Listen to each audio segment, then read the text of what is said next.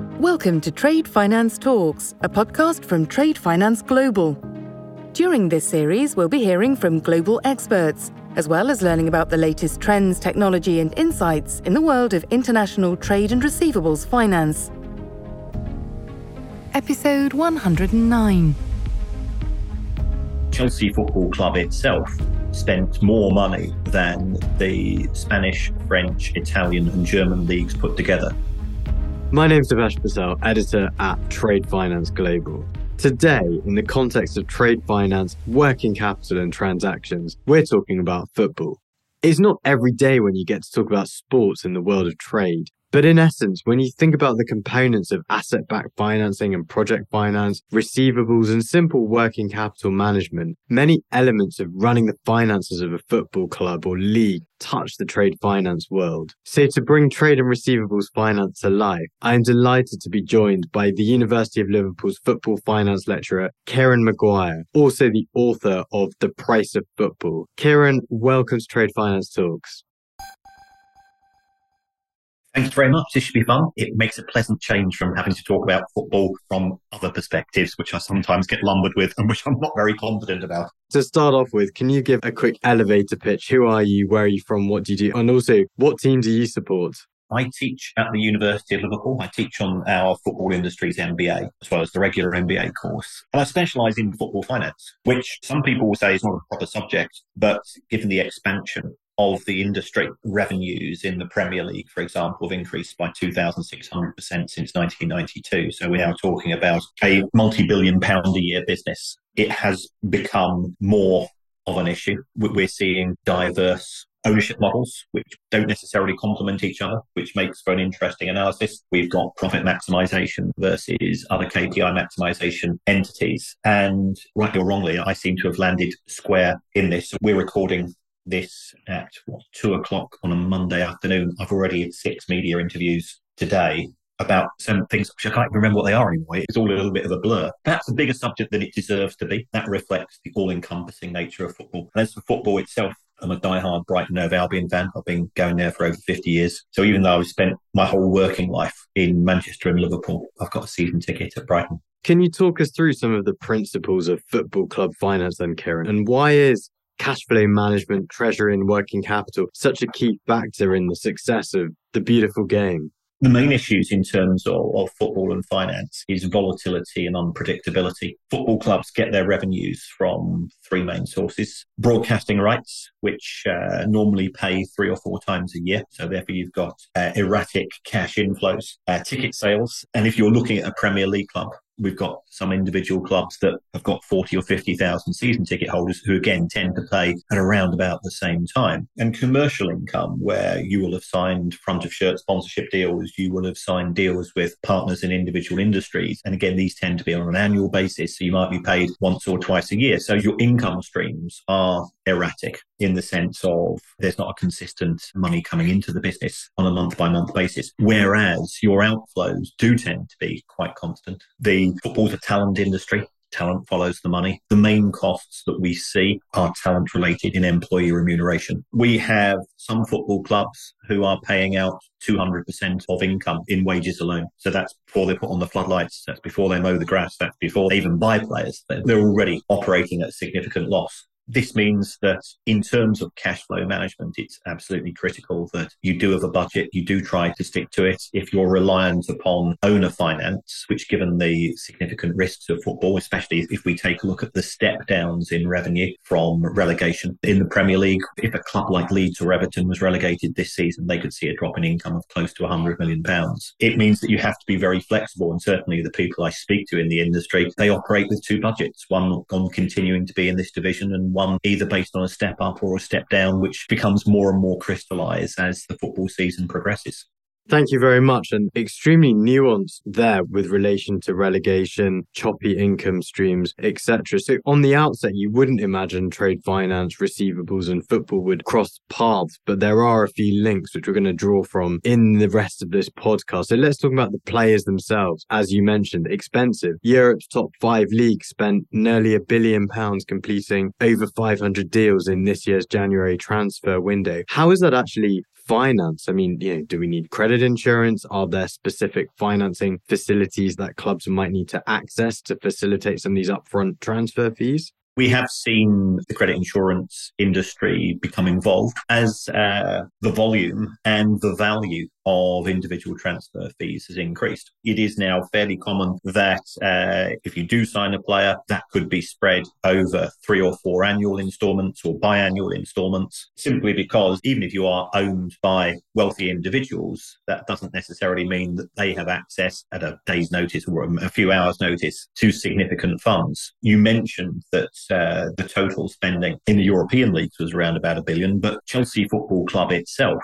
spent more money than the Spanish, French, Italian, and German leagues put together. So there's a huge concentration of capex as far as player registrations is concerned in the Premier League because it has biggest broadcasting rights. It's uh, the Premier League broadcasting rights are, twice those of Italy, Germany, and Spain, and four times those of France. So the Premier League's a significant advantage. But even so, the clubs themselves do have huge commitments in terms of future payments. So if we take a look at the most recent figures, which I have to hand, the Premier League clubs collectively, so we're talking about 20 clubs here, collectively have outstanding payables of 1.8 billion pounds and they have collective receivables of just over 600 million. This reflects the fact that the Premier League, on the whole, tends to buy from overseas and we've got clubs especially in countries like Portugal, which is a major export market of footballing talent, utilizing the market because they don't want IOUs in the finance director's drawer. They need cash. It's part of their overall trading model. We see this more and more frequently as far as the football market is concerned. We've got some significant players in the football underwriting market. The likes of Macquarie are, are very big. Santander sometimes dip their toes in. We did have some niche set up companies which have appeared to have sort of disappeared off the market, it is now the common way of funding the acquisition in a similar way to any multi-million pound piece of capex where the commercial banks don't want to touch the business. And the reason why commercial banks are loath to get involved with the football industry is, as I mentioned to you earlier, it's an industry which potentially has high risk. Whilst the likes of Manchester United, Spurs, Chelsea, Manchester City, and so on are actually relatively bulletproof because the chances of them being relegated are zero or close to zero. Some of the clubs I mentioned to you earlier, the likes of Leeds United, Everton, West Ham are not having a good season. We've got Southampton down there as well. Would you be willing to lend to any business as, as a commercial lender, especially if you're a high street bank, if there was a you know, 30 to 40% chance of that club losing its biggest income stream somewhere over the course of the next six months. And also the lender itself could suffer reputational damage. Do you want to be the bank manager who closes down West Ham United Football Club, for example? Because many of your customers will be West Ham fans. So if you were that bank, what, why take on that risk? And that's why we've seen the boutique lenders or the boutique providers of finance enter the industry and provide alternative funding at a cost, of course, right? Because, you know, these boutique lenders will have to have capital behind them. So actually the premium you'll be paying on the interest considerably more, right?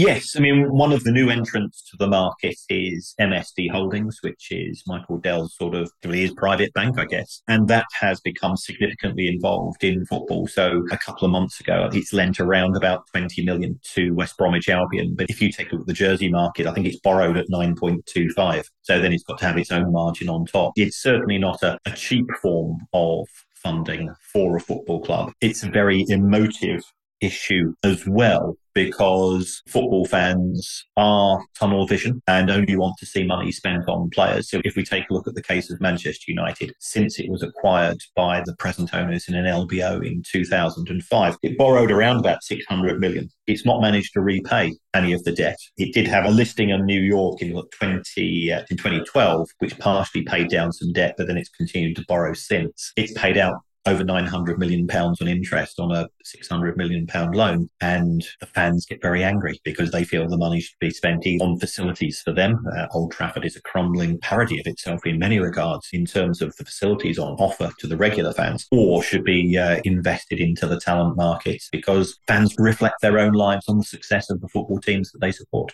Kieran, can you talk about the concept of future financing? And your favorite word these days is amortization with respect to the buying of players, particularly what we've been seeing with Chelsea. Under the attempts at cost control by the football authorities, and this is both on a, on a domestic and a European basis, it's based on a, a break even model. Therefore, you, you look at your three income streams broadcast, commercial, and matchday ticket sales. Deduct your, your costs. A major cost will be wages, but your second highest cost tends to be um, transfer fee amortization. If you sign a football player let's say for 100 million on a four year contract, it's one divided by the other, you end up with an amortization cost of 25 million a year. You don't mark to market because there is no market for individual players. Yeah, they're trophy assets. They're the equivalent of a work of art and there's no market price for an individual work of art. Therefore, we tend to go down the straight line amortization route. But what we have seen, because lots of people have queried the amount of spending by Chelsea Football Club under their new ownership, is they've said, well, if, if we're just going to use straight line amortization, let's sign the players on gargantuan contracts in terms of the amount of time involved. So we've got players on eight and eight and a half year contracts. So that same hundred million pound player on an eight year contract works out as an amortization cost of 12.5 million. You and I both know that from a cash flow point of view, it's a complete irrelevance because it's actually, it's the installments which are due in respect of that transfer, which have an impact upon cash flow. But in terms of satisfying the cost control measures, it has allowed Chelsea to spend considerably more money than people would have anticipated and stay within the parameters of the allowable loss model that we have in existence at present. So yes, I did. I do cover this in in quite some depth, you know, in terms of my analysis and you know one of the issues of perhaps using an EBITDA an EBITDA based metric adjusted for uh, cash commitments is one which I personally have favour of. The football authorities don't. Yeah, the football authorities have got very simplistic income statement based assessment model. Getting the word amortization trending on Twitter is something that I can now carry to my grave with a certain degree of pride, with equal amounts of embarrassment as well. Good financial education there, though, of course. I guess going into a bit more detail on that, what about the financing of clubs in, in various leagues? I mean, is this, let's call it an accounting trick, in line with UEFA's financial fair play regulations? And what are some of the primary motivations for club investors? I guess the question on, on the value is the club's value the driving force, or are there other factors like incumbent debt, like we saw with Man United? I think in, in terms of funding. You need to split the industry into two elements. At one extreme, we've got the private equity, hedge fund, profit maximization organizations that see football as an extension of the entertainment industry. And as part of that industry, they want it to make as much money as it can. But in their opinion, it's not very good at profit management. If we take, for example, Manchester United, Manchester United claims to have 1.1 billion fans around the world. I think you've got to take with a pinch of salt, but certainly as a cultural asset, it is very famous as a sporting brand. So it's got 1.1 billion fans and it generates annual revenues of around about 500 and 550 million. So that's 50 pence per fan per year. That's an absolutely appalling return. The new owners and Manchester United, um, the owners are presently open to offers, I think is the politest way of describing it. They have been approached by different organisations, some of whom say, well, if we can convert that 50 pence per fan per year into one pound per fan per year, all of a sudden we've got a billion pound a year business. If we keep reasonable control over, over wage costs, we've got a very lucrative business. You stick that into a DCF model and you get a pretty high price. That's what we have one extreme. At the other extreme, we have individuals, sovereign wealth funds, who see football as a trophy asset industry and are more concerned about the soft power, more concerned about the benefits of being able to network for other issues. If I buy Manchester United and I'm a Qatari head of a bank, what better place to, to hold some negotiations with potential clients than Old Trafford, you know, in a European match against Barcelona is, is going, is, be happening this week in Manchester or will be happening this week also in Liverpool and they're hosting Real Madrid. We often say that there are certain things that money can't buy, and getting in the director's box for a match of that stature is probably one of them. We therefore do see some of the clubs where the price is being touted around not underpinned by traditional valuation methods. You know, if you stick it into a DCF, or you stick it into a comps model, you get relatively low figures. And then you say, well, hold on, what are we doing here? We are effectively buying a trophy asset. You know, Manchester United, the Mona Lisa of the sports business. You are prepared to pay a premium, even though the inherent value of the asset might be substantially lower there's bits in between. So if we take a look at Chelsea Football Club, for example, that was bought in 2003 by the Russian oligarch Roman Abramovich. Chelsea lost £900,000 a week for 19 years. He bought it for probably, I think he bought it for about yeah, 20 million plus took on the debt at the time. It was sold for 2.5 billion by the UK government as a distressed asset when Abramovich had his, his assets frozen. So I think that's indicative of just how interested the markets are, both as from football as a profit maximization business, which isn't very good at maximizing profits. And the new owners feel that they can monetize that. They can make the clubs leaner. They can certainly expand the revenue streams. And then there's the alternative to that is that you've got a high profile, ultra high net worth individual or sovereign wealth fund. You already own some iconic assets. We take the Qatari investment authority. It owns part of Sainsbury's, it owns the Shard, it owns half of Canary Wharf, it owns Harrods, but nobody really talks about it in those words. It's just that the Qatari government has just hosted the World Cup costs somewhere in the region of 200 billion to host for four weeks of attention. If you can buy Manchester United for 5 billion and you then get the attention of the sporting world for, for years upon years, it actually makes it look like a bargain. Yeah, very interesting way of looking at it. I guess more of a kind of strategic investment versus what we're also seeing in the US, right? You know, really trying to move into the UK version of the word football into that space, right? Yes, absolutely. What about the finances used to actually build stadiums? Obviously, you know, you see what's happening in Tottenham, Everton next year when it comes to projects and export finance or longer term financing. This very much depends on upon perception of risk. In the case of